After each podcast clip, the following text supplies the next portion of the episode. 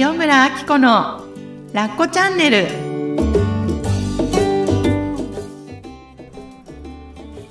こんにちは塩村あき子ですこんにちは、深見和代です。そしてはい。今日はスペシャルゲストにいらしていただいています。心屋塾のマスター講師であり、心屋塾の船長の小ば小葉さんこと小林武之さんです。よろしくお願いします。コバでーす。ありがとうございます。来ましたね、来ましたね。これが、これが噂のラッコチャンネルですか。いやー、来ましたね。来ましたね。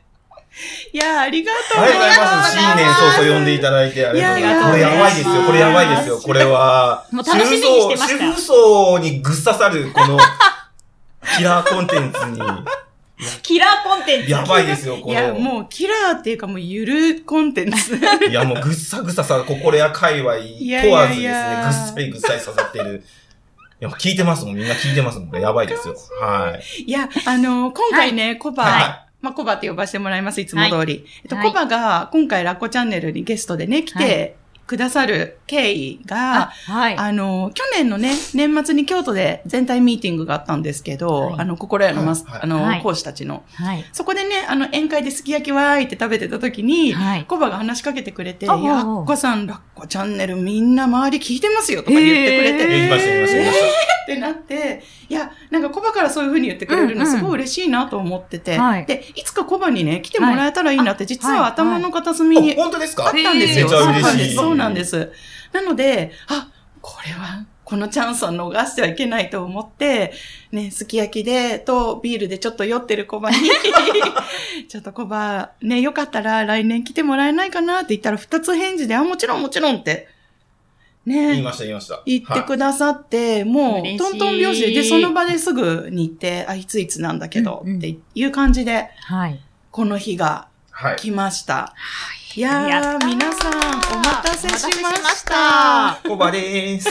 初の男性ゲスト。あそうなんですね岡田さん以外はそうですよ本当ね。だ、ありがとうございますようこそ、ようこそ、ようこそ、ありがとうございますはい。ねえ。そう。まあ、あの、聞いてくださってるな方の中ではね、コバがどういう人か、うん正体を知らない方もいらっしゃるんじゃないかなと思って、はい。簡単に、ちょっとコバのね、プロフィール聞いてみたいなと思うんですけれども、はい、は。はいい、プロフィール。はい。はい。じゃあ、コバは何をしてる人かっていうのちょっと数違いから。はい。はい。はい。あそこは、あの、カズちゃんの役目なんですね。なるほど、役割分担があるんですね。なるほど、なるほど。はい、はい。ぜひぜひ聞いていただけると助かります。コバさんはい。が、まあ、あの、今もメインにされてるお仕事は何をされてらっしゃえっるんですか、とね、、心屋塾で、はいえっと、マスターコースっていう、はい。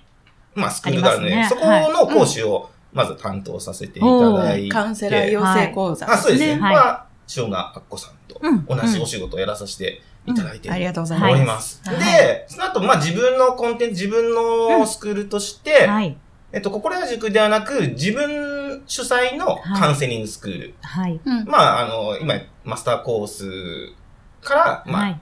インスパイアさせてもらって、まあ自分なりのやり方。まあテキスト決まってるね、心屋塾は。は。いうん。あなので、まあ自分のテキスト使ってカウンセリングスクールやってみたいなっていうのが、はい。まあそういった意味ではこの仕事やるときにはゴールであり目標だったので、あ、うん。そうなんですね。まあみみんな通称プロマスって呼んでますけれども、はい。まあはい。それをやらせてもらっているのと、はい。あとはその専門分野に特化して、うん。企業支援、起業したい人向けのスクール。これが、まあ、スタートアップとプロコースって言って、はい。初め1個だったんですよ、企業支援。こんな喋っていいんですか？こんな喋って、確かにあ、ごめんなさい。こんな喋っていいんですか？いっぱいいっぱい喋ってください。いや、聞いてください。企業支援をやった時に、初め1個だったんですけど、うんうん。そうすると、意外とこの、もうプロっぽい人、もう活躍している人が来てしまうことがあって、そうすると、私何もわかりませんみたいな、まだうん何もはい。ね、あの、マスターコースも行ってないし、うんとりあえず企業やってみたいなって思って、うんふらっと来た人が結構ビビってしまうんで、なんかまあ、うん。とりあえず、なんかやることはそんな変わんないけど、まあ、うんカテゴリー分けみたいな、うんスタートアップはもうまだ何も知らない。本当に初心者の人が何をしたらいいかっていうところ。で、プロコースの人はもうガシガシやっていきますよ、みたいな感じで、まあ、コース分けをしているって感じです、あそうなんですね。はいはい。プロフェッショナルはどの辺のレレベルというか、ああ、まあ、大体来るのは、うん。まあ、例えば、ここらのマスターコースとか卒業して、まうん。あ、自分なりにお茶会とかカウンセリングをやってみて、うん。うん。まあ、ちょいちょいお客さんき来るとか、来るかなっていう子が、まあ、うん。なんか、もうちょっと伸ばしたいなと思って来るっていう人もいますし、うんまあでも、もうガシガシはしてやりたいんで、とりあえずマスターコース通ってるけど、プロコースに通うわ、みたいな、そういう強気の子も全然いますね。なるほどまあその辺は特に、あの、受けたいところを受けていただくという感じですね。はい。あじゃあ、ある程度のファンのがついてる方が、プロの方に、プロフェッショナルの方に行ってるんだけど、別に全然スタートアップもしてないんだけれども、もうガンガンこれからやっていきたいっていう人もはい。来てるんだね。はいすごいね。ないんいとか、思います。まあ、意気込みボルテージが、う んそうそうそうそうすごいわーってうんね、高いのを感じますね。すごい。うんうんうんはい。じゃあ今マスターと、あと企業。であと、と、今やってるのは恋愛スクール、パートナーシップのスクールをやっていて、これはまあ、あの、まあ、大し、はじめは、その、彼氏欲しいとか、うんまあ、彼氏いるけどうまくいかない方向けでやるっているつもりだったんですけど、まあ、意外とご結婚されてる方とかもうん。来られていて、いや、ニーズ高いと思いますよ。まあ、だから、その、パートナーシップをうん、この、意外とこう、男性目線で話すスクールがなかったので。まあ、男性ってこういう生き物だよっていうのを、うんまあ、分かってもらった上で、うん。まあ、その、皆さんって、その何かをプラスしてうん。愛される人で、女性ではなく、もともと無条件に愛されてもいいんだよっていうのに気づいてもらえる。スクールを一応開催しておりますね。ちょっとそこ聞きたくないですか？もうき超聞きたいですそうなんですか？超聞きたい。後で根掘り葉掘り。ね、ねこれ、あ全然全然、あの、もうスクールで話してるもらおうと思います。ちょっと今まだお口チャックしてきます。この、この動動画じゃないです。ね、音声を聞いてくださる方には全部全部、はい、うん秘密を話しちゃいます。ねありがとうございます。超楽しみですね。うん。で、あとは、うん。最近、まあね、ね昨年末から始めたのが、ママ向けはい。のスクールで、うん。まあ、子育てというテーマなんですけど、うん。どううまく、うん。うんと、子育てできるかではなく、子育てしているママさん向けに話してうん。ますね。うんなんか子育てスクールだと、どう上手に、うん。そう、子育てできるかみたいな視点は多いんですけど、うんうんそう、ママさんのケアというか、うんわマ。マ向けの話は意外とないなと思ったので、うんうんそういうニーズがもしかしたらあるかなと思って、しかもまあうん男性が話すものっていうのもなかなかないと思うので、そうね。なのでまあ、あーまあある意味、これニーズ重視的なところはあるんですけど、でもまあ、うん。昔からちょっとやりたかったところもうんあるので、昔っていつぐらいから思ってたの？そういった意味では、私がそのカウンセリングスクール、まあここやの、まあジンさんのとこ卒業した後、うん。まあ1年ぐらいサラリーマンやって起業した時に、うん。まあ、そういう時ってマスター、あ、こう卒業して、まあ、オープンカウンセリングとかね、僕らやらせてもらって、その後、まあ個人カウンセリングとか、うんまあそういう感じでどんどんこう自分の仕事を発展させていくんですけど、その中で、大体その当時ブームだったお話し会、お茶会、ああった。行かせていただきました。はい、ありがとうございます。そうそうそうあれ、あれだ、日本橋の方だっけ？えっどこだっと、け？いや、ユーポートです、ね。ユーポートはい。私は。はい。で、その時当時、私お話し会をやりたかったんですけど、自分で一人で話すことが、あのーなかなかちょっと自分でこう喋ることが難しかったのへで、ーそのテーマに合わせた講師を呼ぶということで、まあ講師を呼んでやってたんですけど、うんその中で、やってたあの、福田智香うん。さんと一緒に、マママスやってるね。あそうですねうんうん。でその方と一緒に、その卒業して、ああの人もちょっとマスター卒業したくらいかな。うんじゃあ、ちょうど、なんか上級で、あの、ジンさんの上級で一緒のグループだったんで、えたまたまそのご縁なんですね。ああ、な、お前カウンセリング、お前って言っちゃ失礼ですよね。でカウンセリングやる、カウンセラーやるのって聞いて、やるって言ったら一緒にお話し会やんないってことで、子育てのお話し会をやり出したんです5年ぐらい前ですかね。うその時から興味はありましたね。ママ向けっていうのは。はい。へへーという、はい。今のところそんな流れ、プラス、はい。心屋の船長も、まあ、はい。今年からやらさせていただいております。はい。よろしくお願いします。なんかすごい聞きたいことがいっぱいです。ね本当ですか？うん本当ですか？本当ですか？ちなみに、心屋に出会った、はい。今はそのお仕事は全部、まあその心屋に出会ってスタートされたことがきっと多いんだろうなと思うんはいです、思うんですけど、コバさんがその心屋に出会ったきっかけ今もうなんか跡形にもない、今、ちょっとだけその前にお話聞いてたら、今より10キロ太ってらしたあ、そうそうです、太ってましたね。それも、あ、本当ご存知ですあかお会いした時は、もっともちもちでしたので、まだまだサラリーマンやってた時だと思そう。そうそうそう。そう、その時私はちょっと知らなくて、はい。どういうきっかけでその心屋に、なんかこう、あの、ね、出会ったのかなっていうように。知りたい知りたい。ね、なんか、何で検索されたのかとか、本なのかとか、ジンさんにどうやって出会ったんだろうと思って。そう、そうですね。サラリーマンをやってる、当時32か33、ちょうど震災の年うんあうんうんですかね、うん2011 2011年。まあでもそれぐらいの時だと思うんですけど、うん今から9年、そう8年、9年前くらいですね。9年前ですねはい。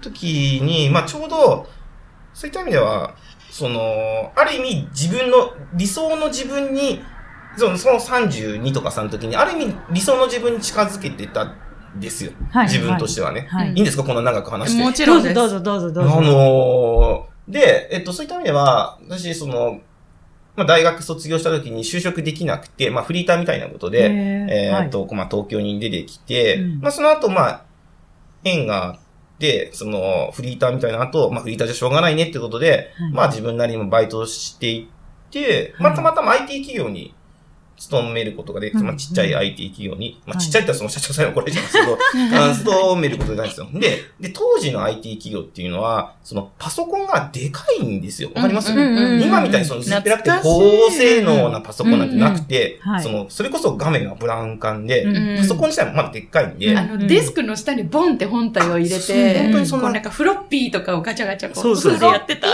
懐かしい。ちょっと、年がバレる。いや本当にそんな感じです。なので。その時、ちょうど、その時、だから必要だったのは IT 企業で、その、IT の設定できる人って意外と多いんですよね。そういった意味では女の子でも、うんね、それでもはい女の子が細やかで得意はいなので、いるんですけど、そのね、ブラウン管を持ち上げる人がね、意外と需要としてなかったんですよ。えー、そういうすごい人導入はすごい勢いでされるんですけど、はいはいうんその、持ち上げられる人を、その女の子に頼めないっていうことで、とりあえず、ずお前、見た目的にもうん持ち上がるだろうみたいな、力持ちに見えたもんね。そうそう、で何もできなくていいから、今もだけど。そう、んんん持ち上がるだろうっていうことで、とりあえず社長は拾ってくれたみたいなところは。すごい。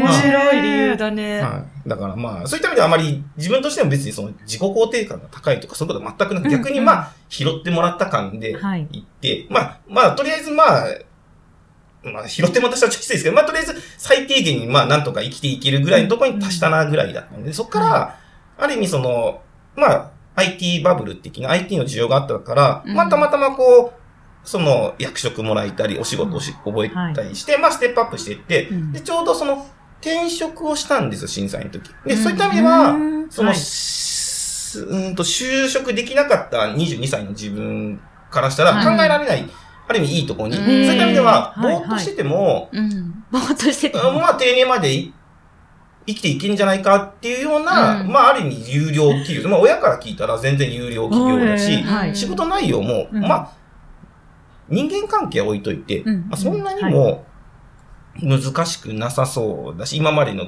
経験うんからいけば、その今まで頑張った経験を生かして転職したんで、その、それをうまく使えば、まあそんなに苦労もしなさそうだなとははい。思ってたんですけども、その理想のものを手に入れた割には、全然その自分が、まあ、はい。満たされないっていうんですかね。うん。このし心の言葉で言うと。うん。ていうか、逆に自分の劣等感はあぶり出されるし、自信はなくなっていくし、うん。これはどうすることだろうと。思って、うん。もう会社にも行きたくないし。これは参った。と思って、当時、その本読むのはずっと好きだったね。本読んでたんですけど、はい。ああの、好きだった本は、その、なんか、ネームバリューがありそうな先生の本はすごい好きだったんですよ。ちなみにどんな本読んでたんですか？まあ、例えばその横文字だとなん、なんとかカーネギーさんとかいるじゃん。あ、いるいえる。なんとかカーネギーさん怪しいですけど。人を動かす。そうそうそうそう、それとか、そうういうバリュー的なやつとか、あとうん、なんかその、自己啓発書とかでもフ、ランクリン・コビー的な。し、しあとな、なんとか社長とか、うんあ、なんか、そういう、なんでしたっけ、富士、あの、藤田さん、あの、マクドナルドの藤田さん。とか、はいはい。あの、あの、あのあ、あの、ジャルを立て直したとかとかとか、そうそう、稲、稲森さん、ああいう感じのがすごい好きで、うん。全然読めもしないのに、うん。まあ読んだりするんですけど、そういうのなんですけど、でも、本当その当時さ32、3の時は本当にしんどくて、うん。別にし、それは人に言えないんですよ。何がしんどいかも自分もよくわかんなくて、友達に、俺しんどいんだけど、って言っても、うん。何その今転職してその会社に勤めてみたいな感じで言われちゃうと、うんうんまあ、うん。もっと、もっと頑張れよぐらいしか出ないし、うんみんな辛いんだよ、みたいな。そうそうそうそんな感じ。みんな頑張ってんだよ、え、みたいな。定時で帰んでしょみたいな。まあ、定時で帰れるけど、みたいな。うんうんうん。わがまま言うな、みたいな。わかる。なった時に、うん。もう本当に自分の中でどうしようもなくて、うん。はい手に取ってしまったんですよ。心や仁之助っていう本を。来た来た来た。それ本屋さんでたまたま出会ったの？そうそうです、そうです。近所の、当時、あの、水江、江戸川区の水江っていうところに住んでたんです。そうそう。はい私たち江戸川区民そう江戸川区民 水江ってところに住んでてそこにたまたま本屋さんが、今あるのかなもうわかんないですけど、まあちっちゃい本屋さんがあって、はまあ、そこに、縦置きで、心谷仁之助平置きじゃなかったんだ。縦置きでしたね。当時まだテレビに出てなかったので。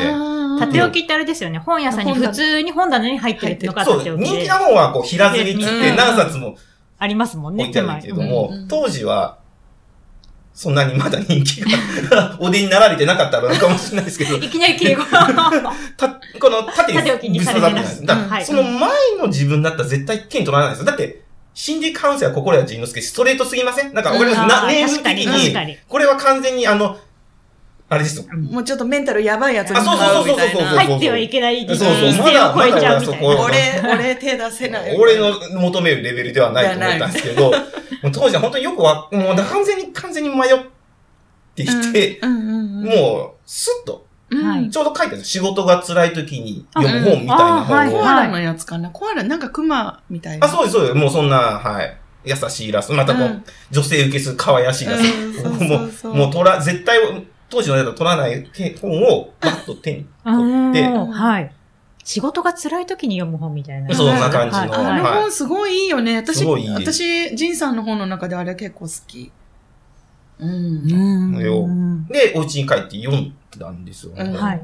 で、真ん中、でも読み進めてって、真ん中ぐらいですかね、会社をずる休みしていいって書いてあるんですよ。うんへえ、はいい。やー、この、やっぱりダメだったわ、この本みたいな感じで思って、やっぱり、そう、だ、なんか、あー、やっぱりそういうことダメだよね、みたいな。ほら、当時はそんな会社は休むなんてさ、そうですよね。そのはい全部通うっうん。なんなら風邪ひきそうだろうが、足折れてだろうが、行くのが、そうそうそう、うん槍が降ろうがね。そうそうそう。台風の時も、うんなんだ、自転車遅延する中でも、遅延してるけど、ちゃんと来れてしまうのが、うんサラリーマンの鏡だとうん思っていたのうに、会社をず、何もなくてずる休みしていいなんて、こうん。れはあかんだろうんうと思ったね。さすがに後悔したの、買ったこと。だけど、でも、どう、だからって何か案がある。わけではなかったので。しょうがなく、とりあえずもういいやと思って、はいどうせ会社も辞めたいと思ってるし、はい。じゃあ、とりあえずやっってみようと思って、こはの、後ろのおじさんの言うことをうんやってみようと思ってやって、一日、やってみた。翌日やってみたんですよ。ええ、すごい、すぐですね。すごいね、素直。うん。まあでも、い多分本当に行きたくなかったんでだから行きたくないっていう理由を、まあこの本になすりつけたっていう部分もありますよね。うんだからそんなにショックを受けたのに 言うこと聞いたそうそうそうそうすごい正すご直。い、す。ごい、すごい、はい。うんで、うんうんで、電話するわけですよ。そうですよね。今電話です。あ、昔電話ですもんね。しょうがないじゃん。で、まあなんか頭痛いんだか、お腹痛いんだか、なんか、しょうもない理由つけるわけですよ。上司も半笑いですよ、そんな。見え見えだぞ、お前ってね。そうそうでもダメとも言えないじゃん、みたいな感じで。うん俺俺の気持ちも察すれ、みたいな感じの、うんこの言葉に言葉にならない電話、言葉を電話間で交わして、すいません、プチって切って。で一応病院行って、はい病院の先生も半、一応ねうん、半笑い、半笑いだけですよ。風邪なんかもう、はいはいって感じで。たまにいますよねみたいな感じで。なんかその、はいはいみたいな、なんかもう、先生も会話せず分かってくれて。とりあえずそれっぽく診察してもらって、それっぽく会。まあ、しんどかった、しんどかったんで。うんまあ、あの、しんどいみたいな感じで、で、まあ、帰ってきたんですけど、うんあのー、で、その後、まあ、翌日のしょうがない行くしかないんですよ。とりあえず休んだ後どうするか書いてないんです、あの本。しまったと思って、休んだ後、ずり休みした後、これどうしていい？そう、確かに氷カバーしろとか 書いてないよね。そうそうそうそうそうそう。そうだ、そうだ、そうだ、そうだ。以上、そうだ、そうだ。やりたいことやっていいなともう本当に、そうだ、どそうしてんだと思って、もうしょうがない、行くしかないじゃん、翌日、特にだって。なそうだよね。どんな顔して行ったのか気になるねとりあえずもうフ。ラッと行きました。もう何もなかったから。で すいません、上司にありがとうございます。まあ、課長。こう座ってね、課長です。すいません、ありがとうございます。おうって言って、うんで、まあ、ね、あの、一緒にやっている同僚もいるんで、転職したばっかですよ、そういうための。すいません、ありがとうございました、ありがとうございましたって言って、とりあえず、こう、メール開くんですよ。うん。でも、すぐね、まあ、ロパソコンにログインしてメール開くんですけど、うん。衝撃的なことが起こって、それを、ここで多分俺の人生変わったかなと思っうん。て、え、何があったんですか？え、それは次週にする。さすが、さすが、そしたらまた見ても、聞いてもらえそうな気がする。こういうところが大事なんですね。今もうメモっときました。えそれは次週にすると。いやいや、まだまだ全然ですね、時間に。じゃあ答えはお知らせの後で。お知らせなんです。はいそうそう、ないないない。早く言ってくだあさはいあの、まあ、要は仕事が結構しんどかったのがあって、その、まあ、その、一応、前の仕事、その転職する前の仕事は、社内である程度済ませる。まあ、はいお客さん先に行ってたんで、そういった意味では、すごい目に見える人と話せる業務が多かったんで、うん。まあなんかあっても会いに行って、ああだこうだ説明すればよかったんですけど、まあその時、転職した先の仕事は対企業向けということで、うん。まあいろんなお客さんと、その、それでもメールとか電話でやり取りするんで、それが結構、意外とね、意思疎通がうまく、まあ、うまく喋れない自分もいるし、うまく言葉にするっていうのは苦手だったので、結構、その、なかなか、その表情が見えないじゃん、言葉うんね。だから結構ストレスが溜まってたんだったんで、まあ、それ結構練習がみんな必要なのかなとは思ってたんですけど、うんだからまあ、なれ、なかなか慣れなかったんですけど、メールを開いて途端、その俺が嫌だったなと仕事が、周りの人みんなやっててくれたわけですよ。なるほど。俺が嫌だなと思った仕事を、うん。あもうやらな、な、やりたくねえなと思った仕事を、バーッとみんな、小林さんこれやっときましたね。こうで返事しときましたんで、あとよろしく、みたいな感じで。へー。はいだから、周りの人、誰も、俺のことなんか助けてくれないし、うん。し俺の新参者なんて、あんまりそんないい風に思ってないと思うし、うん。なんか、俺のことなんかどうせみんなのこと嫌ってるだと勝手に思って、うんたのにはいもうこんなん、別に、で、あすいません、こんな、申し訳ないっす、本当謝謝って、もうごめんなさい、こんな仕事やらせてもらえないったら、いや、そんなの全然気にしなくていいよ、みたいな感じでみんな言ってくれて。世界は優しかったんだ。そうみんなめっちゃ優しいと思って、うん。一人で抱えてた俺。そう、あ聞けばよかったんだと。でもわかんないからうん入ったばっかで。そんな聞けばいいんだ。そういった意味では、ある意味、クリアファイルの位置が、どこかも多分知らなかったんです、うん当時。聞けなかったんですよあね。変なプライドが邪魔して。これどういうことするんですかとか。うんまあ、社へ内、ー社内になんかルールあるじゃないですか。ありますねありますねその会社の独特あります、あります、あでります。わかんなくて、うん。